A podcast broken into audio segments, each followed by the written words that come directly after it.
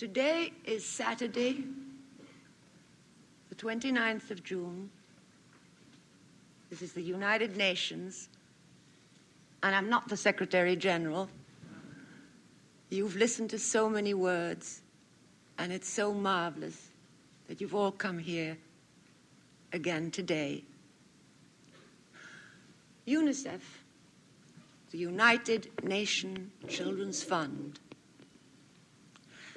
has given me some of the saddest, but also some of the happiest experiences of my life. Today is one of the happiest because of you. It's so great that you are here. Your shining faces. They say each new generation offers man another chance. And there you are, our new generation. Our hope for the future.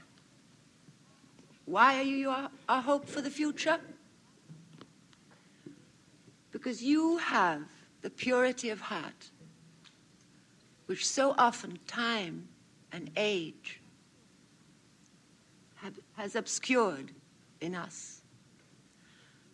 But also, you have the knowledge today, which we did not. We did not know that it takes a plastic bag a hundred years, 500 years, to disintegrate. That man destroys 75 acres of rainforest every hour of the day. Nor that we could not endlessly discharge poison into our skies and rivers without forever damaging our environment and that we have unwittingly extinguished thousands of beautiful animals, birds, and plants. With our great human intelligence, we have achieved technical progress unthinkable 50 years ago. At the same time, we have created the most excruciating poverty and suffering worldwide.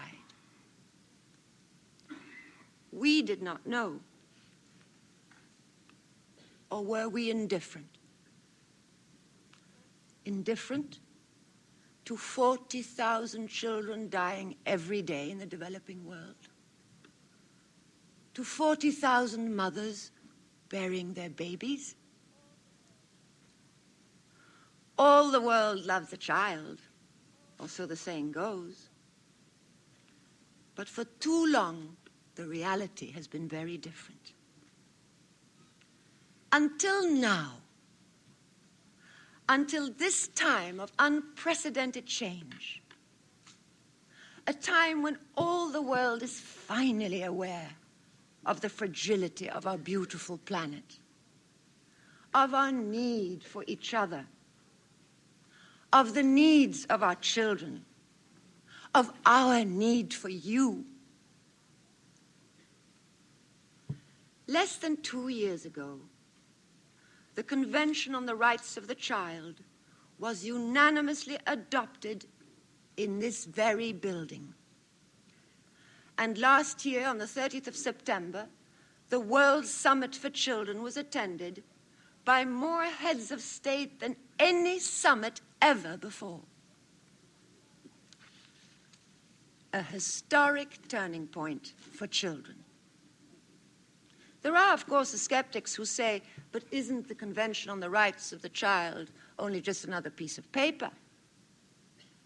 So is the Bible. So is the Magna Carta. So is the Declaration of Independence. So is the Declaration of Human Rights. Where would we be without them?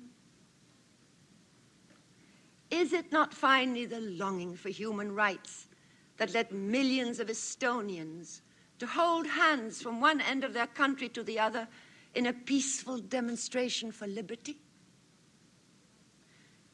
Is it not the longing for human rights that brought, brought down the Berlin Wall and that finally freed Nelson Mandela and ultimately millions of South Africans from the horrors of apartheid? Is it not the longing for human rights that for the first time in history gave international military forces the right to intervene in order to protect the, the Kurdish people? And so it will be for children. They too shall be freed. Freed from hunger and disease, from exploitation, prostitution, conscription, imprisonment, and the violence of abject poverty. And perhaps the day will come when, when, when we will free our children from wars and civil strife by not teaching them intolerance and hatred. You are the first generation that has the technical and scientific knowledge and the means to provide children everywhere with their God given right to survival, protection, and development. Today it's no longer a matter of ignorance, nor politics, nor economics, but of human will and love. As President Havel of Czechoslovakia said so beautifully, salvation of this human world lies nowhere else but in the human heart. In your hearts,